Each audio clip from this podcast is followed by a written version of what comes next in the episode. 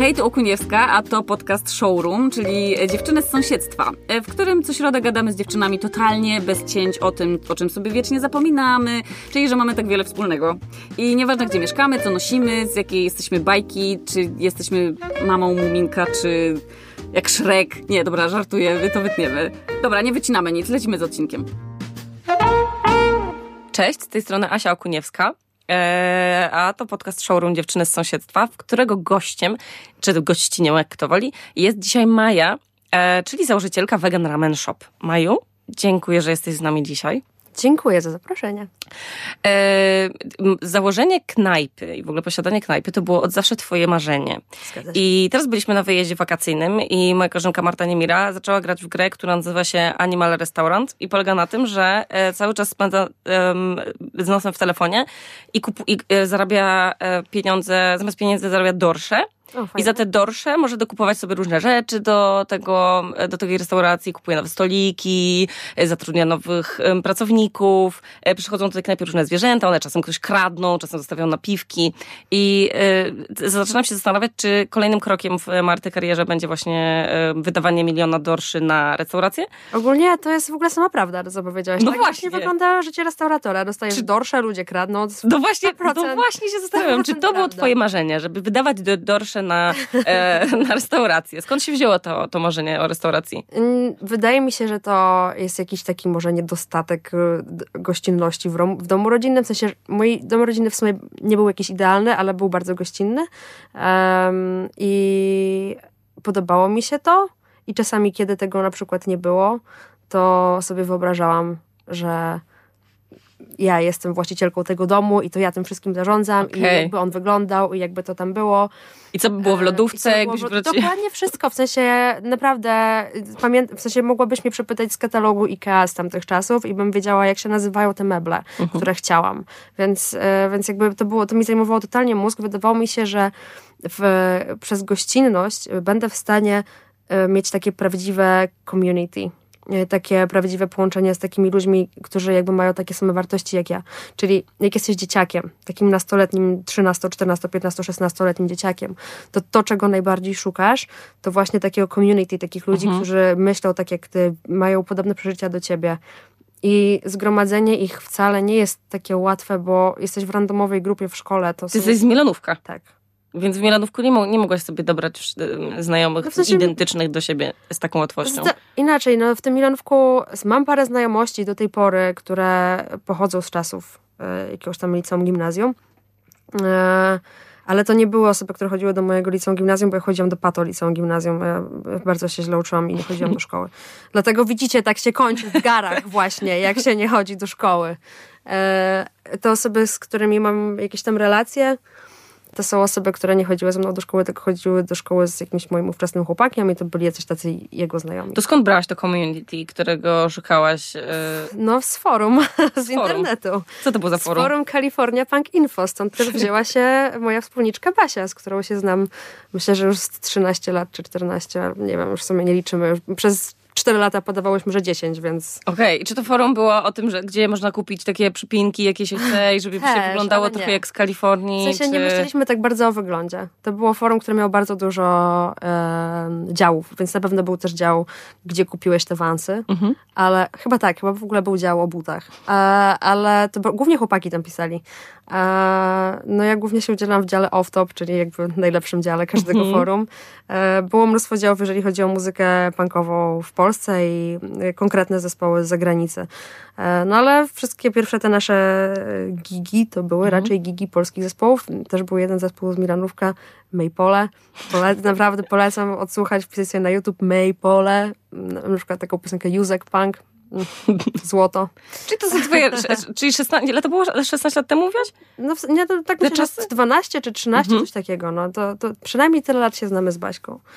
I znamy się z internetu. No ona była w Lublinie wtedy, tak. I skąd, skąd przyszło ci przez myśl? Na przykład jak tak pomyślałam sobie, że moja przyjaciółka mówi mi, ej, wiesz co, poznałam jakąś taką dupę z internetu mm-hmm. i pomyślałam, żeby sobie z nią założyć restaurację. Nie. Tam powiedziała, weź, weź sobie ściągnij Animal Restaurant. Zobacz sobie, co to jest za tyra. a później sobie otwiera restaurację. To pierwsze, co mi jej tak, powiedziała. Oczywiście. A po drugie mi jej powiedziała, ej, wiesz, nie można uchwać ludziom z internetu. I chyba, chyba, że wtedy jeszcze, kiedy wyście się znały, poznawałyście, to, to nie było chyba jeszcze tak powiedziane, że internet jest taki niebezpieczny. Znaczy, że tam może ci ktoś, wiesz, że tam podasz kod do karty i ktoś tam cię oszuka, czy coś tam. Skąd mogłaś wiedzieć, że to jest, jest idealna partnerka do bo prowadzenia ja biznesu? Bo znałam mnie tylko z internetu i ona wcale nie jest idealną partnerką do prowadzenia biznesu. Znaczy, jeżeli byś... Sorry, Basia, kocham cię. Ale jeżeli, jeżeli miałabym wymyślić idealnego partnera do prowadzenia biznesu, to byłby to jakiś pewnie taki, wiesz, koszulowy C E O, który by zdejmował ze mnie odpowiedzialność. Basia jest typiarą, która mnie inspiruje. To nie jest typiara, która, e, która jakoś szczególnie potrafi zdjąć ze mnie odpowiedzialność, chociaż potrafi, ale to... To nie jest jej główny skill. To Czyli nie musicie jest to główne się uzupełniać. Co, co, jest, tak. co jest twoim... Bo ile was jest wspólniczek? Jest nas wspólników. W sumie, bo Basia, y, Basia jest jedną wspólniczką, jest jeszcze jeden wspólnik. Okej. Okay. I jakie macie skille, które właśnie to community z was tworzą? Zaraz ci powiem, Aha. ale jeszcze ci wytłumaczę wcześniej, y, że Basia to jest dziewczyna, z którą się poznałyśmy w internecie, ale nasza znajomość przeszła do realu, zanim założyłyśmy firmę. Okay. I w ogóle zakładanie firmą z Basią to jest też y, piękna historia, którą bym chciała powiedzieć, y, bo to nie do końca było tak, że ja chciałam, żeby ona była moją wspólniczką, y, ale, ale no wkupiła się typiara. No. Wkupiła się typiara z, z bananowego domu, miała hajs, no i się wkupiła, bo ja już nie miałam. Y, ale tak naprawdę to to wyglądało trochę tak. I będę przeklinać. Y, Tutaj uwaga, zatkajcie uszy. Ja przyszłam do niej i mówię, Basia, chciałaby zostać menadżerem, bo ja zakładam ten Vegan Ramen Shop. Wiesz, wcześniej już robiłam pop-upy, ona zawsze była na tych pop-upach, zawsze robiła zdjęcia, zawsze wrzucała to w social media, a zawsze ją ktoś tam, no, miała dość, dość dużo tych followersów, jak na, jak na to, że nie jest jakimś specjalnym fejmem, takim, mm-hmm. no, nie jest sławą, to dużo osób ją, ją followuje i dużo osób, no myślę, że ma jakiś tam, o, jest influencerką. Mm-hmm. E, haha. Myślę, że dużo, że, że jakby miała tam jakiś wpływ, no i pomagała nam w ten sposób e, istnieć mhm. i, i zbierać, zbierać gości, więc chciałam ją e, zatrudnić jako menadżerkę. I zaproponowałam jej to, spotkałam się z nią w piekarni Aromat Nasiennej. I powiedziałam jej, Basia, może chcesz być moją menadżerką? A Basia powiedziała, spiłaj Majka. Masz jakby... Taka z ciebie koleżanka? Tak, dokładnie, tak powiedziała. I powiedziała, nie będę twoją menadżerką, nie będę u ciebie pracować, ale mogę zostać twoim wspólnikiem, twoją wspólniczką. No i została ostatecznie, bo no, my wymaksowaliśmy wszystkie nasze hajsy i jak policzyliśmy, ile możemy wymaksować jakby na, no po prostu total, to i tak wyszło, że mamy tak pięćdziesiąt koła za mało. Więc no Baśka wrzuciła to pięćdziesiąt koła, sorry, nie wiem, czy pamiętam to mówić, ale no dobra, tak. Mhm. Każdy z nas się złożył tak o, o około pięćdziesiąt koła, czyli mhm. otwarcie tej restauracji w takiej najbardziej bieda formie kosztowało sto pięćdziesiąt koła, um, plus jakiś tam licznik mhm. pewnie za, za sprzęt. I ona przyszła i ona się dorzuciła i wcale nie było łatwo na początku i też się potrafiliśmy kłócić i potrafimy się kłócić do dziś, ale jak zauważyliśmy, że należy się nie wkładać w szuflady, do których się nie pasuje, mhm. tylko właśnie oczekiwać od siebie tych rzeczy, które są w nas najlepsze. Czyli dokładanie kompetencji mhm. do tego. Okay. To, to, to, się zrobiło, to to się zrobiło dobrze. I, i też... Um, Myślę, że coraz się pewniej czujemy w swoich butach. Basia zawsze była silna, jeżeli chodzi właśnie o social media i jeżeli chodzi o jakieś takie marketingowo-P R-owe rzeczy. Ja też, ale ja nie robię tego z taką lekkością jak ona. I, i tak jak jakby czuję kierunek, to w sam, jakby jestem w stanie poprowadzić ten kierunek, to sam wykon to jest ona. Czyli mhm. ja jestem tą osobą, którą witam, a ona jest tą osobą, która, um, która, to, która to wykonuje i, i to robi zajebiście. No i trzeci wspólnik to jest mój chłopak. Mhm. Um, Krzysiek, Kison, który, z którym mam też dziecko i dwa psy i kota. Czyli to, że ta odpowiedzialność w zamieniach knajpy to już jest żadna tak naprawdę, jak już ma koty i dziecko i psa. I nie no, mieliśmy knajpę zanim mieliśmy dziecko mhm. i drugiego psa i kota. Czyli dokładacie sobie to po prostu. Tak, tak, tak, tak jak z kolejnymi otwieranymi lokalami, tak dokładacie sobie tej odpowiedzialności. Mhm. A kto jest taką osobą, która tak najbardziej trzyma, jest, jest szyją tego, że, gdyby ktoś, że ktoś, kto się rozchoruje i to tak naprawdę może doprowadzić do tego, że jest jakiś duży przypał w knajpie? Ja, dlatego ubezpieczenia. Nieprawda, to wszyscy kucharze. A o to ci chodzi, że w kucharze... Tak, bo jak kucharze, nikt mówię, nie będzie w knajpie, a ja myślę, że mówiłaś cały czas o jakby tam zarządzaniu. Nie, no to w knajpie to w sumie ktokolwiek się rozchoruje, to jest przypał. To prawda. To jest coś, czego ludzie no. nie rozumieją, dopóki nie pracują sami w knajpie, tak. że jeżeli zabraknie zmywaka, mhm. którym tak wszyscy się śmieją, że o, tam ktoś... Nie, znaczy, nie, nikt, nikt się nie śmieje już w knajpie czy ten, ale tak się mówi, że o, będziesz pracował na zmywaku tak, za sobą. No. To jest najbardziej odpowiedzialna w ogóle tak. pozycja w restauracji. Bez zmywaka kucharz nie może wykonywać swojej pracy. Bez nikt nie dostanie żarcia, nie, nie ma talerzy czystych, nikt nie dostanie na, na czas jedzenia, trzeba je ręcznie myć, są niedomyte, bez sensu. To jest najbardziej wspierająca pozycja w ogóle w tym. W sensie, i najmniej doceniana, że jeżeli uważam. No tak, tak ale u nas, u nas zmywaki wcale, że nie zarabiają. sto pięćdziesiąt zeta za dzień bycia na zmywaku. Myślę, że to jest spoko stawka, więc to jakby prawda. Ktoś chciał, to ten. A y, w jaki sposób dobierasz... I żarcie, i jej picie za darmo. Czy ty, dobi- czy ty sama dobierasz y, pracowników? Czy jak to od początku... Jak, jak na no początku różnie. Nie wpaść w, ten, w, ten, w tę pułapkę, że otwierasz restaurację i chcesz zatrudnić w niej wszystkich znajomych? To jest głupie. Nie można tak robić. Wiadomo, ale, ale jest ta pokusa. Nie można tak zrobić, bo później ich nie można zwolnić. No właśnie. Więc y, musisz się wtedy zastanowić, czy ci bardziej zależy na tym, czy, że ten, że, żeby mieć znajomość, czy ci bardziej zależy na tym, żeby mieć biznes. A biznes... To jest też tak, że można robić różne biznesy, ale i one mogą przynosić średni hajs i w ogóle jest git. Ale ogólnie biznes jest po to, żeby przynosić hajs. No, w sensie po to w ogóle powstaje przedsiębiorstwo. Mhm. Ono musi zarabiać, żeby się utrzymywać. I teraz... przez to, że wszystko, wszystkie ceny rosną, to po prostu no, musisz cały czas pracować, musisz się rozwijać, bo musisz zarabiać więcej pieniędzy, żeby opłacić te wszystkie rzeczy, bo kucharze chcą więcej zarabiać, bo kelnerze chcą więcej zarabiać, bo pracują u ciebie długo. I jak ty to ogarniasz? No, gdzie się tego uczy prostu, człowiek? Nie wiem, od Taylor Swift. Właśnie chyba. Chyba tak. I od Michelle Obamy. Tak. A, a, a czy to było tak, że zawsze się urodziłaś z takimi kompetencjami, że, że byłaś dobrym zarządzaczem? Bo ja na przykład, gdybym miała coś takiego robić, to bym się popłakała i nie poszła do pracy kilka dni z rzędu. Nie wiem. Tylko bym miała gorszy dzień. Nie wiem, ale w sensie Basia mówi, że, to jest, że jestem bardzo koziorożcowa. Mhm. I że to, że to jest, bo Basia jest ezograżyną ogólnie. e, ale ja też jestem już. E, I śmiej się z nas lewogram. Haha. ha.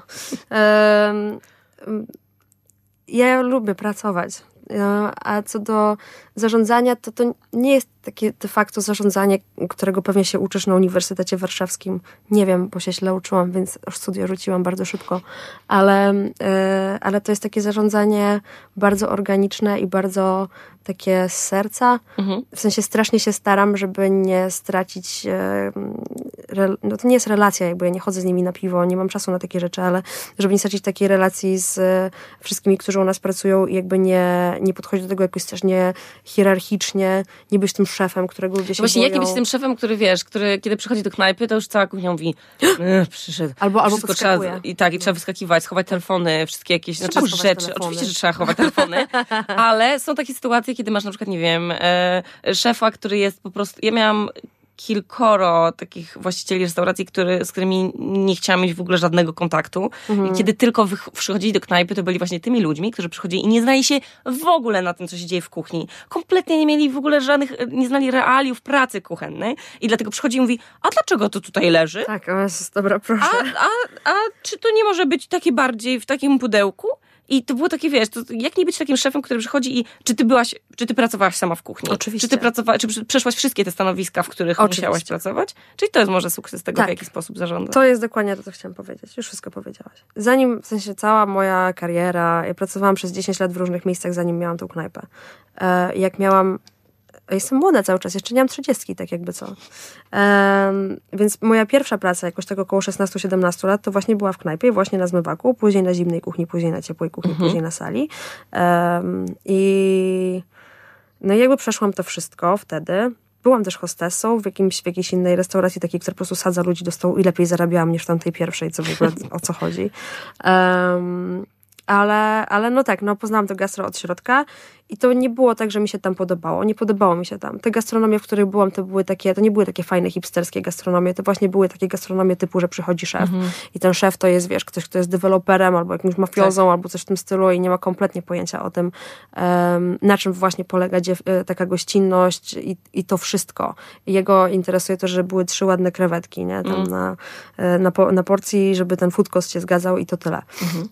I to jest coś, co mi się nie podobało w gastronomii, dlatego to rzuciłam i poszłam do mediów. I pracowałam w mediach, a w mediach mi się nie podobało czekanie na przelew e, i ogólnie stawki. I to, że to jest taki dmuchany prestiż i taka trochę wydmuszka.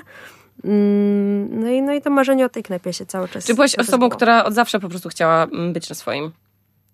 no nie potrafi, w sensie autorytety, wiesz, to mhm. złe uczenie się, to, to wszystko się z, z, czegoś, z czegoś wynika i myślę, że przede wszystkim właśnie z, takiego, z takiej tendencji do kwestionowania wszystkiego. A jakie, jak zmieniło się twoje zarządzanie knajpami i, i w ogóle twoja praca, kiedy urodziłaś dziecko? Jak mm. poradziłaś sobie przede wszystkim no to był hard, z trudem ciąży, no. a później z, z małym niemowlakiem i zarządzaniem. Ciężko mi to wspominać w ogóle. Masz ja pamiętam, pamięć? znaczy nie, no pamiętam, dobrze to pamiętam. Pamiętam, że ze szpitala już wysyłałam zamówienia do, yy, do pana Warzywko.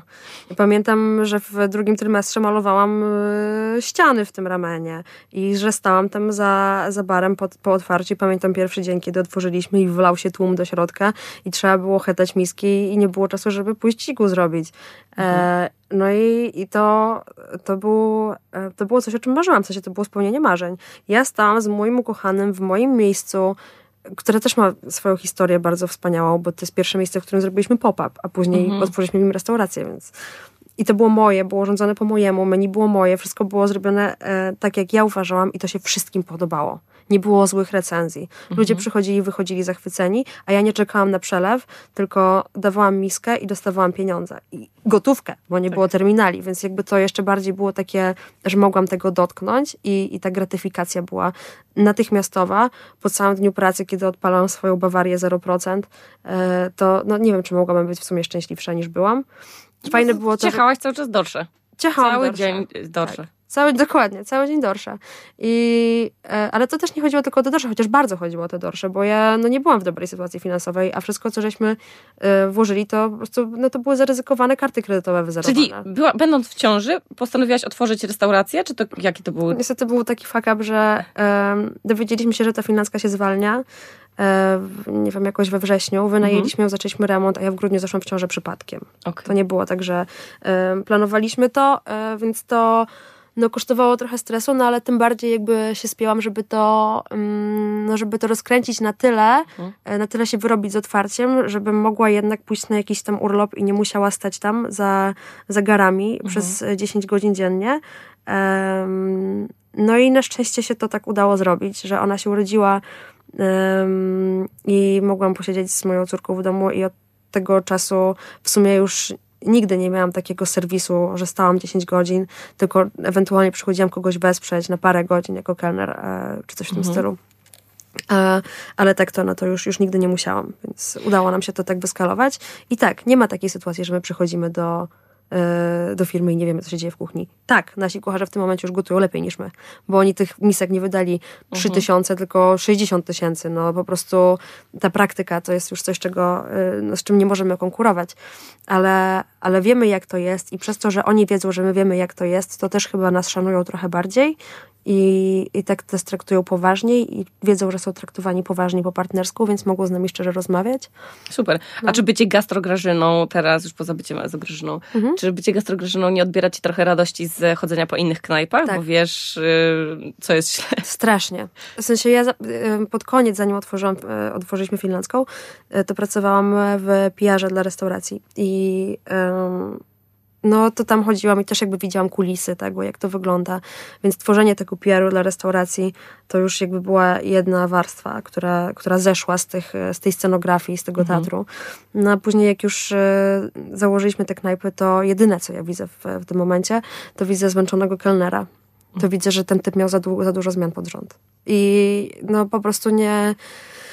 No trudno jest, nie mhm. mam już takiej radości, ale są cały czas takie evergreen knajpy, do których e, lubię przychodzić i w których cały czas jest fajnie.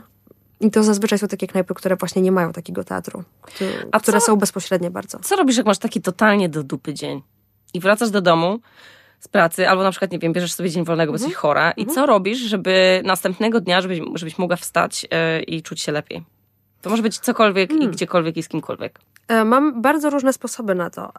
Staram się jakby nie dać się takim dniom i zazwyczaj to oznacza tyle, w sensie zazwyczaj jeżeli mam taki dzień, to to znaczy, że nie miałam dość dużo przestrzeni dla siebie sama, więc odwołuję wie- takie rzeczy, które mogę odwołać, które mm, znaczą, że muszę mieć z kimś kontakt i idę na trening i na masaż. To są dwie takie rzeczy, które lubię zrobić, czyli poruszać mhm. się i jakby dać coś dobrego mojemu ciału. Um, no później po prostu spędzam sobie trochę czasu sama w domu i to wystarczy mi. W sensie posłuchanie Przecież takiej muzyki, której chce, kanały, nie, które oglądasz na YouTubie. Kosmicznej Żabki na przykład. Co to jest Kosmiczna Żabka? To jest e, piosenka z YouTube'a, hit, polecam. E, moja córka bardzo lubi. A słuchać. Dla dzieci, tak, tak. Okej, okay. Czyli to jest coś z Baby Shark, czy in, na tej samym wózku. Baby Shark, nie? Kosmiczna Żabka. Świetne. No. A nie miałaś właśnie, chyba, chyba uratowało cię to, że nie siedziałaś w domu po porodzie i nie miałaś takiego czasu właśnie zastoju, gdzie miałaś tylko na przykład kontakt z, tylko z dzieckiem i taka byłaś zamknięta w czterech ścianach. Chyba cię tak. to dużo ułatwiło. W sensie ja byłam przerażona po urodzeniu dziecka. Ja miałam, ja, ja się bałam ją, jak, jak ktoś inny pchał wózek, to się bałam, że ona na przykład nie oddycha albo coś w tym stole. Musiałam ją widzieć cały czas. Więc ja, jak mówiłam wszystkim, że super w ogóle połóg, o co chodzi, to, to ja, ja w ogóle nie miałam perspektywy na to. Ja dopiero teraz, e, dwa lata później, dwa i pół roku później, jestem w stanie powiedzieć, że ja byłam, ja byłam po prostu totalnie przerażona. Mój poziom stresu musiał być po prostu potąd. E, Pokazałam. A miałaś wsparcie czoło. Właśnie bliskich um, jakichś innych matek, czy w ogóle um, byłaś jedyną koleżanką, która... A nie, koleżanką to może, to może tak, koleżanek miałam. E, babci nie, nie za bardzo. Mhm. E, natomiast e, natomiast Krzysiek, no w sensie fakt, że my mamy tą restaurację wspólnie, że to jest nasza rodzinna restauracja, no to to, to po prostu było, no my jesteśmy w tym razem, tak? To nie jest tak, że on idzie do jakiejś pracy i wraca po jakichś ośmiu godzinach mhm. i, i jakby i czekasz, po mu obiad zrobię. Razem z, i, z, i z Franką, która teraz w przedszkolu. Tak, jesteśmy, w sensie wszystko mamy wspólne, więc dbanie o te rzeczy jest łatwiejsze niż w przypadku wielu innych matek, które mają, no, które mają, które dbają o to ognisko domowe same i mhm. też na przykład mają osobną pracę, prawda? To, to mhm. już mi się wydaje jak hardcore, w sensie mieć dwójkę dzieci, dwóch rodziców w dwóch różnych pracach, te dzieci w różnym wieku jeszcze, różne roz... to jest po prostu, ja nie wiem, jak, jak ludzie to robią, jestem pełna, pełna podziwu. Samotne matki to już w ogóle, w sensie... Ona pewnie myślą, jak ty ogarniasz to, że masz i, i, sama biznes, musisz sama... No nie doprowadzić... mam sama biznesu, mam wspólników. No ale, ale musisz, wiesz, jakby od tego biznesu zależy, co ty włożysz do gara. No tak. A, i, i, czy, czy, i czy coś ludziom włożysz do gara też, bo no tak, tak, tak, tak, tak, Jezus, to jest taka więc odpowiedzialność, pewnie, że ciężko to, idzie spać z taką no myślą. Właśnie. Ale nigdy się nie spóźniliśmy z przelewami, z, z pieniędzmi właśnie, wiesz, to, po prostu, to, no, to są doświadczenia z mediów. A co cię najbardziej drażni w byciu mamą? O, u. Hmm. Bo mówisz, że gadałyśmy wcześniej, no kontrast, właśnie, kontrast, o, właśnie opowiedz o tym rodzicielstwie, bliskości i odległości, bo to, to, to było bardzo fajne, inspirujące. E, ogólnie praktykujemy rodzicielstwo bliskości i uważam, że to można bardzo szybko... Em, w przypadku dwulatka, no bo to jak jesteś niemowlak, to jest zupełnie co innego, co robisz, a co innego, co robisz, jak masz dwulatka, ale w przypadku dwulatka to jest uważanie na to, żeby nie zrobić temu dziecku czegoś, czego byś nie zrobił swojemu znajomemu, którego, dobrze, którego, którego lubisz i szanujesz, po prostu. Czyli traktowanie tego dzieciaka po partnersku. No. Um, uczysz nazywać go emocje, jesteś jego przewodnikiem, ale jednocześnie e, starasz się po prostu pamiętać o szacunku. I, I to jest w sumie tyle. Ale żeby móc pamiętać o szacunku, żeby móc nie wydrzeć się na to dziecko, kiedy to dziecko wyrzuca ci z ręki owsiankę, którą mu właśnie przyniosłeś, o którą właśnie poprosił, o którą właśnie poprosiło, e, no to trzeba mieć zasoby. A żeby mieć te zasoby, to musi być też czas na rodzicielstwo odległości, kiedy ktoś inny opiekuje się twoim dzieckiem. Kto się wtedy opiekuje dzieckiem? Przedszkole. Polecam, placówki. Wspaniała rzecz. My akurat jeśli, korzystamy jeśli z fajnej placówki. Którzy nie mają takich możliwości. Tak. To jest wtedy. I co ma zrobić wtedy taka mama? No, no nie, no przerąbane ma taka mama, to od razu mówię, że jakbym była taką mamą, to moje dziecko oglądało bardzo dużo YouTube'a, jadło serki Danio i czekoladę codziennie, bo po prostu um, nie wiedziałam... Wtedy psychicznie. W sensie, po prostu wiedziałabym, że jestem w stanie w tym momencie się tym dzieckiem nie zajmować. Zrobiłabym wszystko, żeby się przez jakąś godzinę, półtorej, dwie dziennie tym dzieckiem w ogóle nie zajmować. Najchętniej, żeby dwie godziny spało, jeszcze dwie godziny później oglądało YouTube'a i jeżeli jestem w stanie wygospodarować cztery godziny, w których wymyję się, ubiorę się, ogarnę przestrzeń dookoła siebie, usiądę do maili, pójdę z psami na spacer, nie wiem, cokolwiek, to no nie pójdę z psami na spacer, jak moje dziecko śpi albo ogląda YouTube'a, mhm. jest jeszcze za małe, poczekajcie do siódmego roku życia z tym. Ale, ale no, te cztery godziny to jest takie, że trzeba no po prostu... cztery godziny dziennie dla, dla ciebie. Tak. Prawo człowieka. Tak. Prawo każdej matki cztery tak. godziny dziennie dla tak. siebie. A jak wyjeżdżasz, bo widzę, że wyjeżdżacie, ale widzę też, że wyjeżdżacie z, z Franką. Nie ma innej opcji. Nie ma innej opcji, bo była pewnie zazdrosna, że rodziców nie ma. Tak, ale A... też byśmy tęsknili za nią. Chcemy się z nią dzielić tymi przeżyciami. W sensie zobaczyć Nowy Jork samemu byłoby fajniej, pewnie. Pewnie byśmy zrobili więcej rzeczy. Pewnie byśmy mieli możliwość zostać z kimś, nie wiem, napić się, pogadać i tak dalej wieczorem.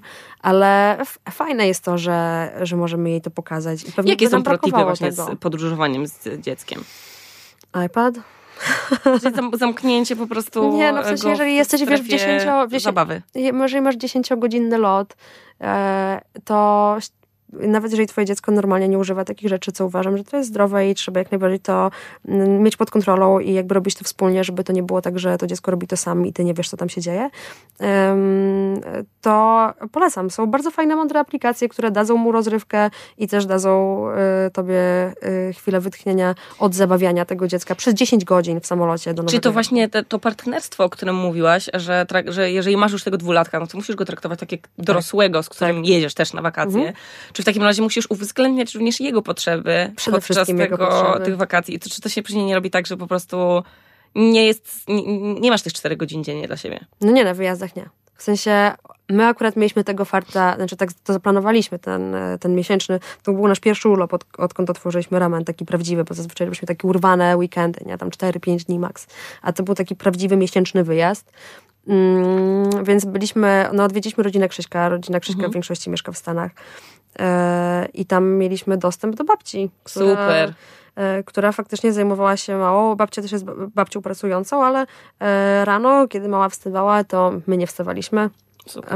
Ona siedziała z babcią, więc to było super.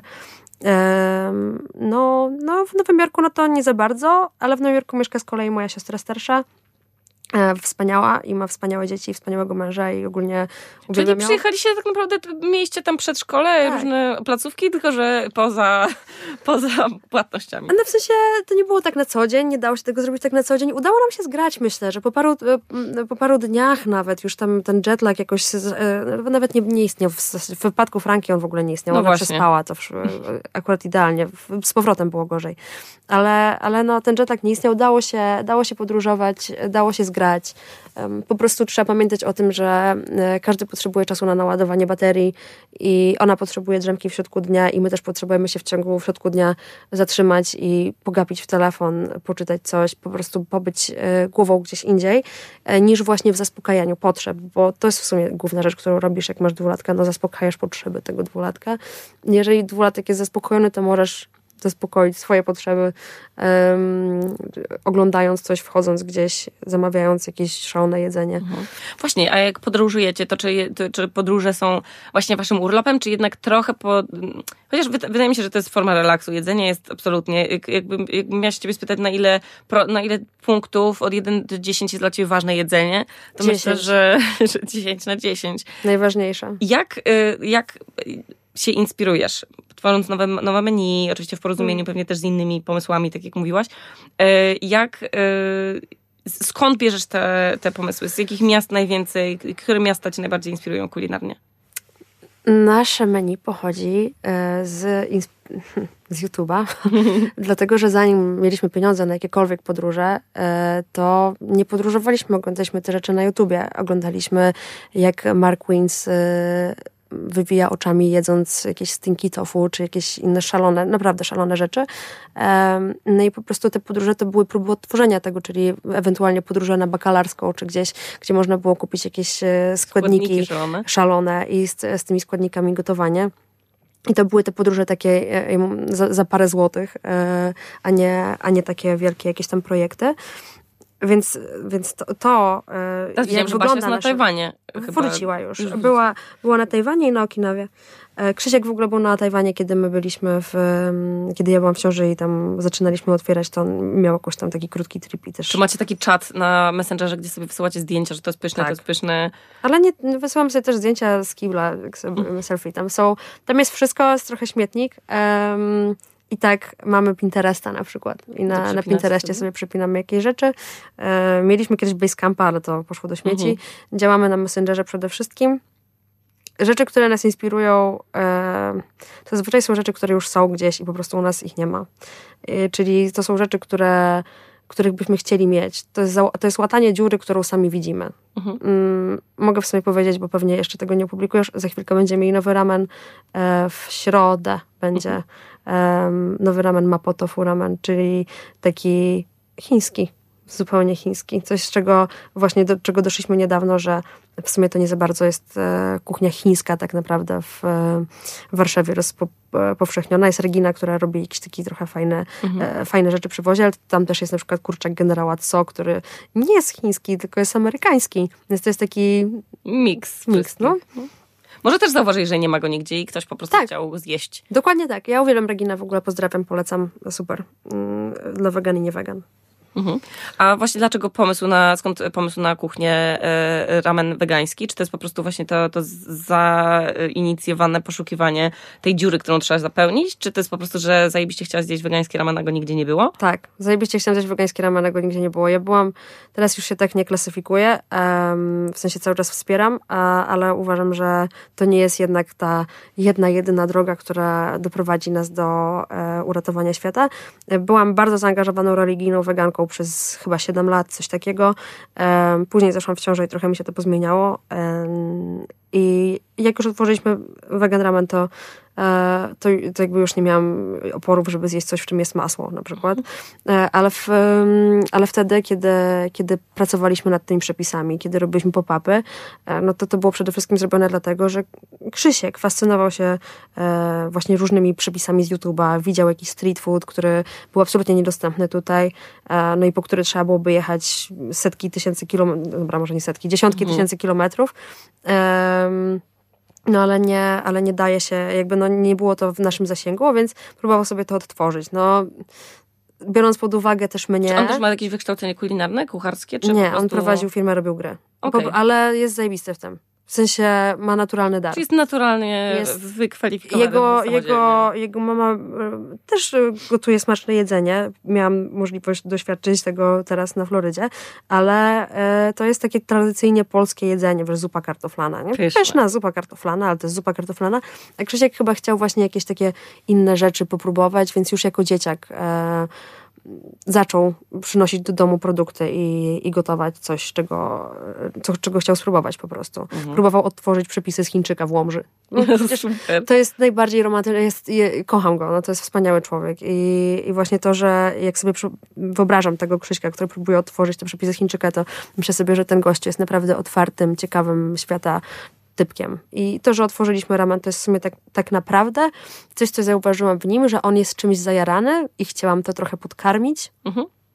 E, no. Czyli to knajpa, która powstała z miłości. Tak? Wspaniałe. Ja nie wiem, czy ja robię jakieś rzeczy inaczej motywowana w tym momencie. Nie za bardzo. A czyli potrafię. Jakbyś mogła teraz być w jednym miejscu na świecie i jeść coś, to co by to było i gdzie? Hmm.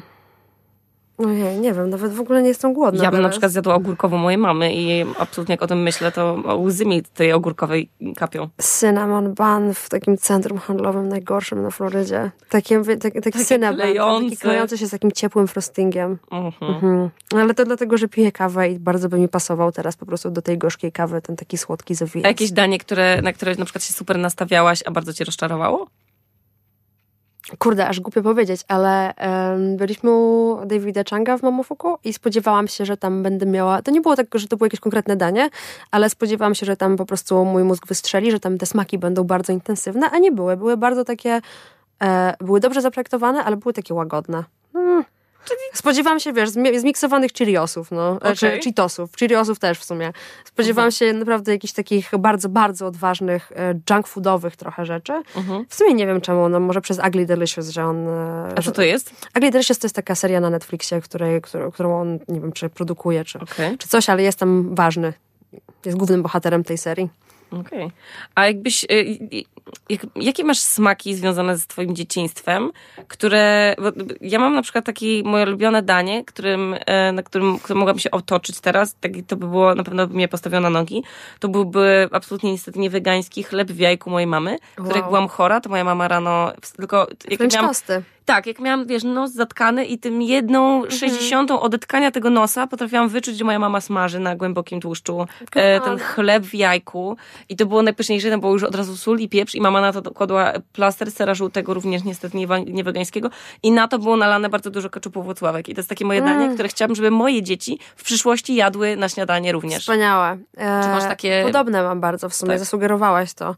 Jak e, byłam w tym trudnym czasie mojego życia zaraz zaraz po urodzeniu Franki, to bardzo dużo jadłam french toastów właśnie. Bardzo podobna rzecz. Chleb moczy się w mleku. Można to zrobić po wegańsku, to nie musi być mleko z cyca. E, mo- taki zwykły, kwadratowy, chamski Tost. chleb tostowy z żabki na dole. E, moczy się w mleku w dwóch, z dwóch stron. Później się robi panierkę. Można zrobić panierkę z jajka, albo można zrobić panierkę z siemienia lnianego. I, e, i wrzuca się na, na patelnię. I e, this is jedno, miód, albo dżem, albo nutella, albo coś takiego na, na, na słodko. Ja też na słodko to jadłam. Mhm. Plus, e, uwaga, kawa inka. To są kawa takie, inka. To... No to to było coś, co ja jadłam codziennie praktycznie, bo to mi dawało właśnie taki komfort z dzieciństwa i właśnie miałam taką akcję zaraz po, w sensie w ciąży i po urodzeniu dziecka, że wracałam do tych smaków, kupiłam sobie na przykład właśnie cornflakesy, wiesz, mhm. jakieś płatki takie z mlekiem, jadłam takie rzeczy. Pojechałam do baru Karpik na frytki. Nie wiem czemu. Chciałam mhm. pojechać do tego baru Karpik, do którego jeździłam jako dzieciak. Więc... Słuchajcie, na hasło Bar Karpik będzie, będzie, dzisiaj, e, będzie dzisiaj zniżka w Showroom. Także Bar Karpik. Gdzie ten Bar Karpik w ogóle? W Nadarzynie. A okay. w ogóle jak przeczytasz, e, tam była, był taki bestseller swojego, swojego czasu e, Masa. Tam pisał o, o spotkaniach w barze Karpik. Tam się mafia okay. spotykała. Czy to jest kultowe miejsce już? No chyba tak, znaczy teraz to, teraz to już nie, bo tam to był taki drewniak śmierdzący smażoną rybą, a teraz jak tam pojechaliśmy, to okazuje się, że to jest taka nowobogacka willa z takimi... E, o nie! Z, takiego, z taką metaloplastyką z rybami. O Boże. I jest takie akwarium po środku i się siada dookoła akwarium. Wow. Za to system zamawiania jest cały czas taki sam, że wiesz, numer sto dwadzieścia jeden! No... A jak, co, czego nie mają polskie restauracje, co mają restauracje z zagranicy? Obsługi. W sensie zawsze kulejemy na... Yy, nienawidzę tego słowa w ogóle obsługa, przepraszam. Nie powinnam tego słowa użyć, jest straszne, ale to no w sensie... Tak, no serwis, to jest polskie nie, nie, słowo. Nie, nie, nie no. My nie mówimy, ja się staram w ogóle unikać tego słowa i nie mówię, że nie wiem, obsługa wskaże stolik, tylko że wskażemy ci stolik, mhm. ale jakby nie mam słowa w zamian. To prawda. Ym, no ale obsługa, serwis. Jak wchodzi się do restauracji do Stanów Zjednoczonych, to czujesz, w sensie w Stanach Zjednoczonych, wszystko jedno, gdzie byliśmy, nawet gówno restauracja, czujemy się jak mile widziani. W sensie mhm. czujemy się jak osoby, na które ktoś czekał. Nie wiem, jaki jest w tym, e, jaki jest w tym sposób. To jest po prostu chyba kwestia charakteru też tych ludzi, wychowania od małego, e, tych small talków, kultury tego small talku, tak. której u nas e, nie ma raczej. U nas się gada o negatywnych rzeczach, jak się z kimś gada. Mm, I to nie są takie uskrzydlające rozmowy jak w Stanach. W Stanach takie small talki są bardzo uskrzydlające i te formułki, których oni powtarzają, nawet jeżeli to są formułki, to są powiedziane z jakimś takim przekonaniem, że ja... E, Po prostu ty, że zaczynasz wierzyć, że oni od rana czekali na ciebie. Tak.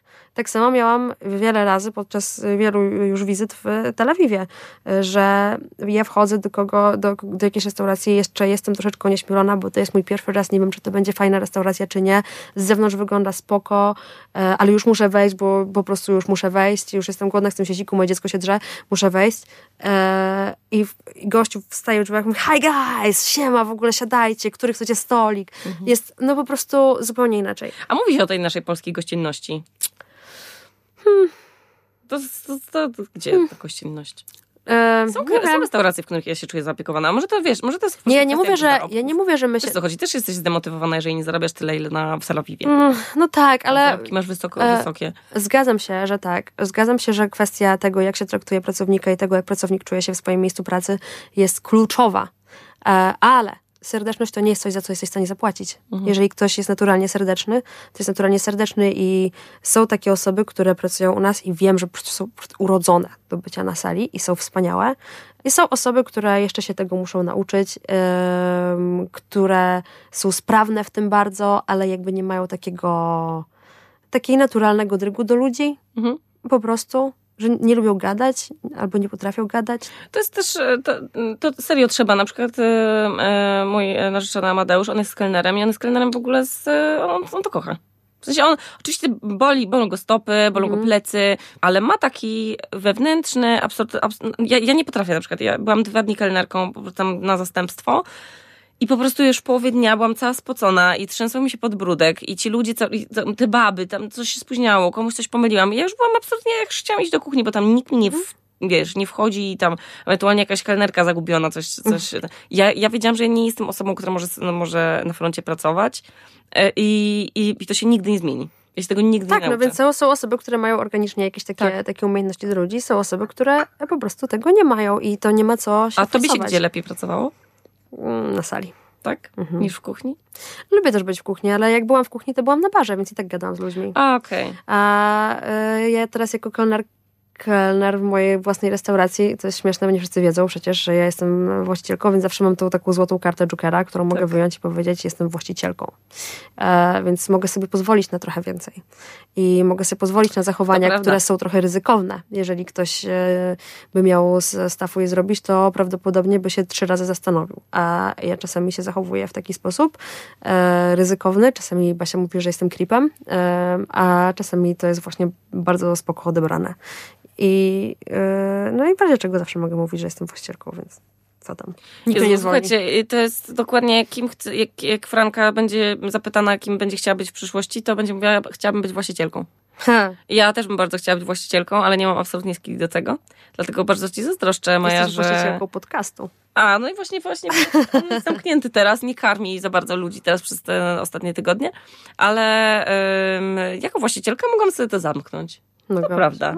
No, także pozdrawiamy wszystkie właścicielki i wszystkich właścicieli e, i bardzo ci dziękuję, Maja, za rozmowę i mam nadzieję, że, że bycie właścicielką będzie ci dawało cały czas tyle samo radości i kolej, kolejnych lokali również właścicielką. Tak, dziękuję. Cześć. Cześć.